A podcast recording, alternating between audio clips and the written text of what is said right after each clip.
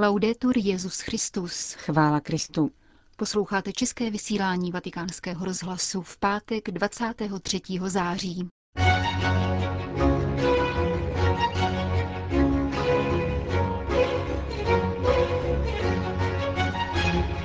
Svatý stolec se připojil k úmluvě Organizace spojených národů proti korupci. Katolicko-pravoslavná komise vydala dokument o primátu v církvi v prvním tisíciletí. Svatý stolec schválil nové směrnice pro lékařské posuzování zázraků. To jsou hlavní témata našeho dnešního pořadu, kterým provázejí Johana Bronková a Jana Gruberová.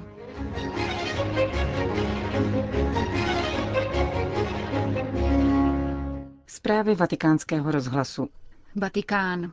Svatý stolec rovněž jménem městského státu Vatikán přistoupil k úmluvě Organizace spojených národů proti korupci.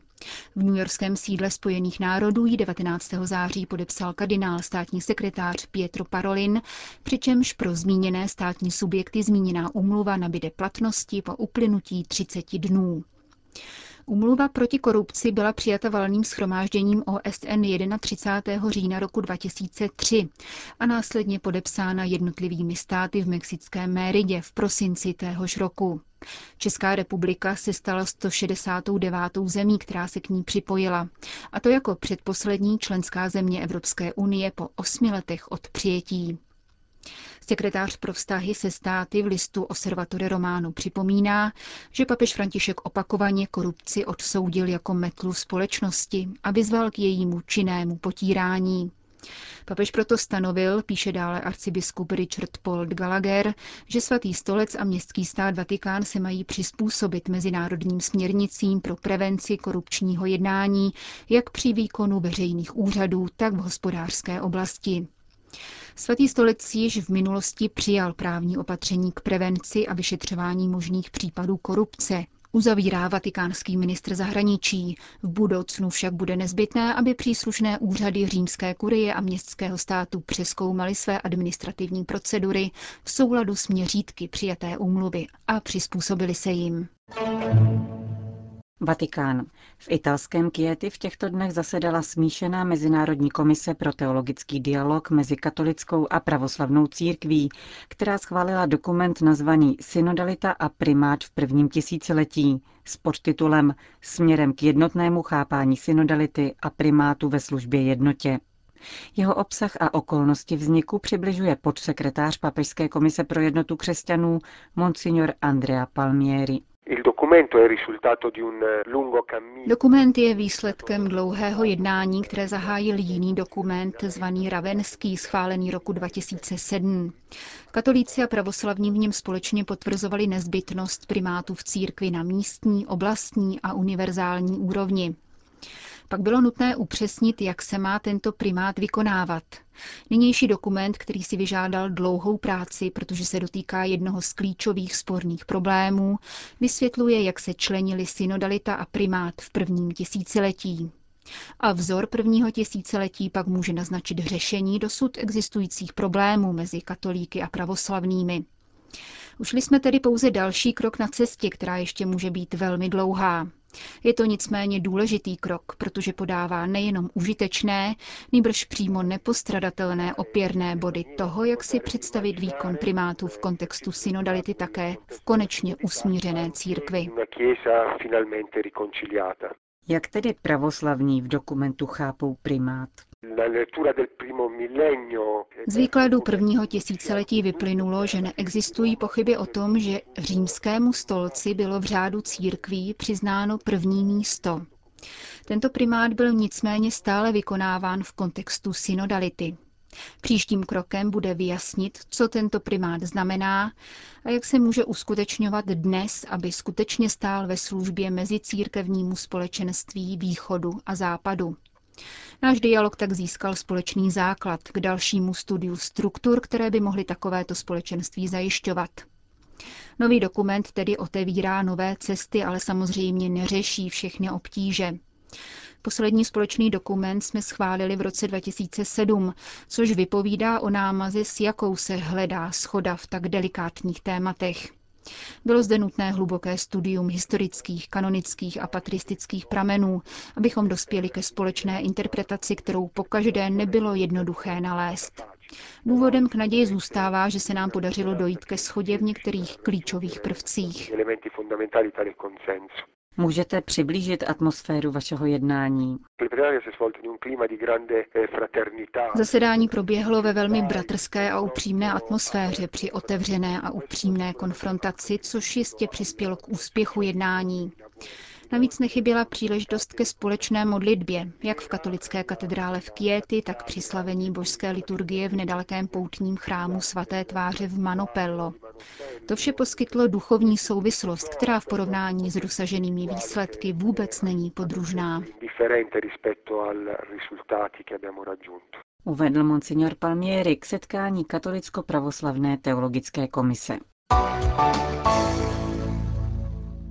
Vatikán.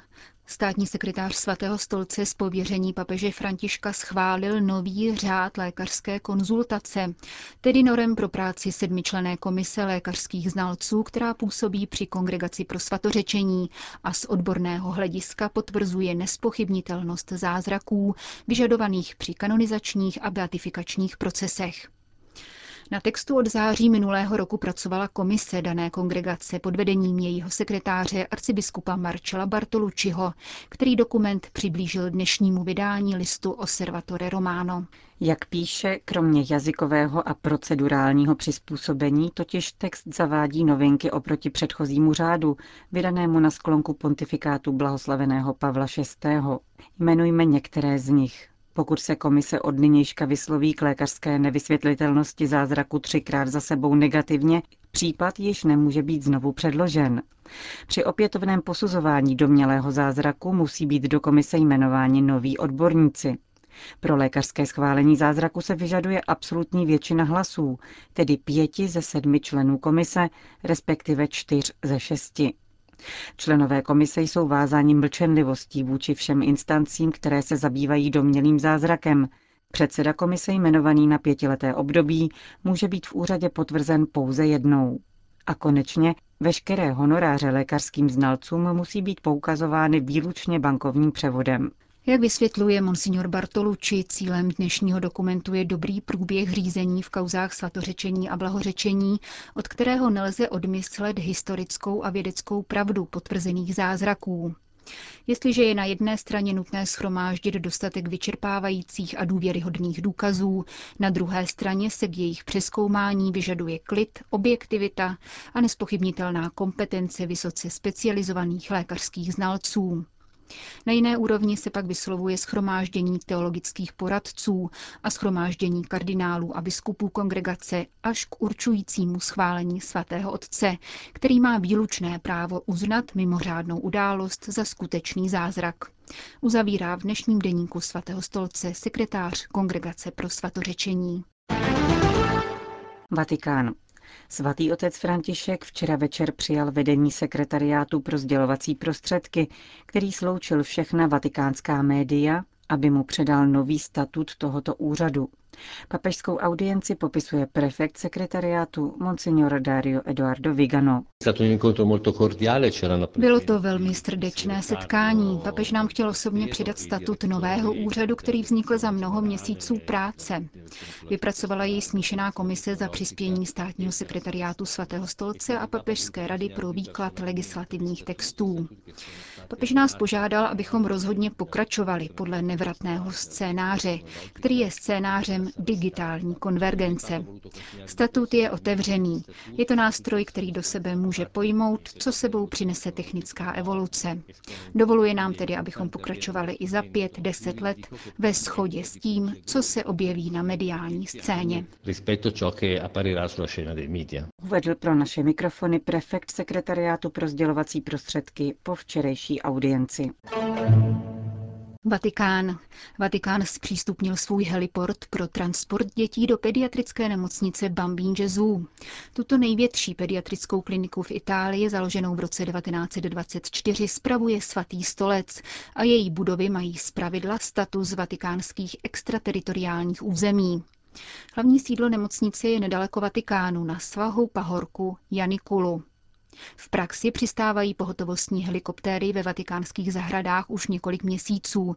Teprve nyní však byla podepsána dohoda s italským úřadem civilního letectva, která tyto mimořádné lety reguluje.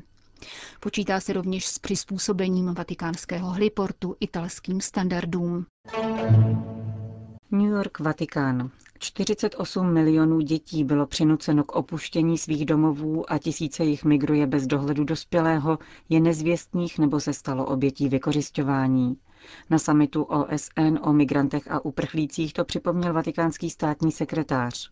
Kardinál Pietro Parolin stojí v čele delegace svatého stolce na tomto setkání nejvyšších vládních představitelů z celého světa a na 71. valném schromáždění Spojených národů. Během zasedání vystoupil s několika příspěvky. 19. a 20. září hovořil mimo jiné na téma role náboženských vyznání v předcházení násilí, válce a terorismu a také o významu, který v této věci sehrává výchova a vzdělání. 21. září se kardinál Parolin účastnil v newyorském sídle OSN také schůzky věnované odolnosti na antibiotika. Připomněl při té příležitosti širokou angažovanost církve v oblasti zdravotnictví a poukázal na skutečnost, že problémy ve zdravotnictví nejvíce dopadají na nejchudší obyvatele planety a zejména na migranty a uprchlíky. Německo. Zítra v sobotu 24. září bude v německém Würzburgu blahořečen otec Engelmar Unzeitig z kongregace misionářů Marianhill, který zemřel ve svých 34 letech jako mučedník v koncentračním táboře v Dachau.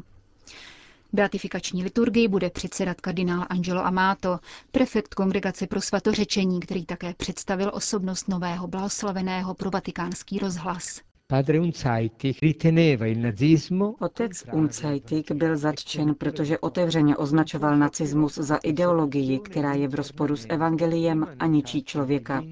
Byl proto nejprve uvězněn v Linci a poté po sfalšovaném procesu deportován v roce 1941 do koncentračního tábora v bavorském Dachau. Díky jeho otcovské péči o ostatní vězně se mu říkalo Anděl z Dachau. Jeho bezvýhradná láska k Bohu ho vedla k milosrdné lásce k těm, kdo stejně jako on sám trpěli a byli ponižováni. Svou dobrotou dodával naději zoufalým vězňům v tomto lágru. Aby přinesl útěchu ruským vězňům, přeložil velkou část nového zákona do ruštiny. Pomáhal těžce nemocným a doprovázel je až do konce. Navzdory nelidským podmínkám se snažil podržet vědomí důstojnosti člověka. Považoval svou situaci za poctu, za privilegium dosvědčovat Kristovu lásku. Síla jeho ducha vzbuzovala obdiv a pomáhala spoluvězňům snášet beznadějnou situaci. Svou službu lásky završil, když se nabídl jako dobrovolník ke službě vězňům nakaženým tyfem. Poté, co se sám nakazil, zemřel opuštěn opuštěn a bez jakékoliv péče. Bývá proto nazýván také mučedníkem lásky a německým Maximilianem Kolbe. V čem může být otec Engelmar Unzeitig vzorem pro dnešní dobu? Otec Unzeitig je jakousi jiskrou autentického lidství v temné noci nacistického teroru. Ukazuje, že nikdo nemůže vykořenit dobrotu z lidského srdce. Jeho mučednická smrt je svědectvím víry, lásky a síly, také dnes, stejně jako v dobách otce Engelmara, je Kristova církev diskriminována, pronásledována a ponižována.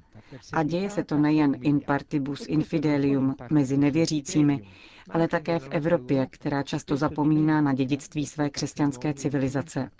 Víra byla pro otce Anzeitiga nejvyšším dobrem a nejvzácnějším pokladem. Prožíval svou situaci vždy ve spojení s Bohem, v modlitbě a s neustálou připraveností milovat, pomáhat a těšit bližního. Řekl kardinál Angelo Amato.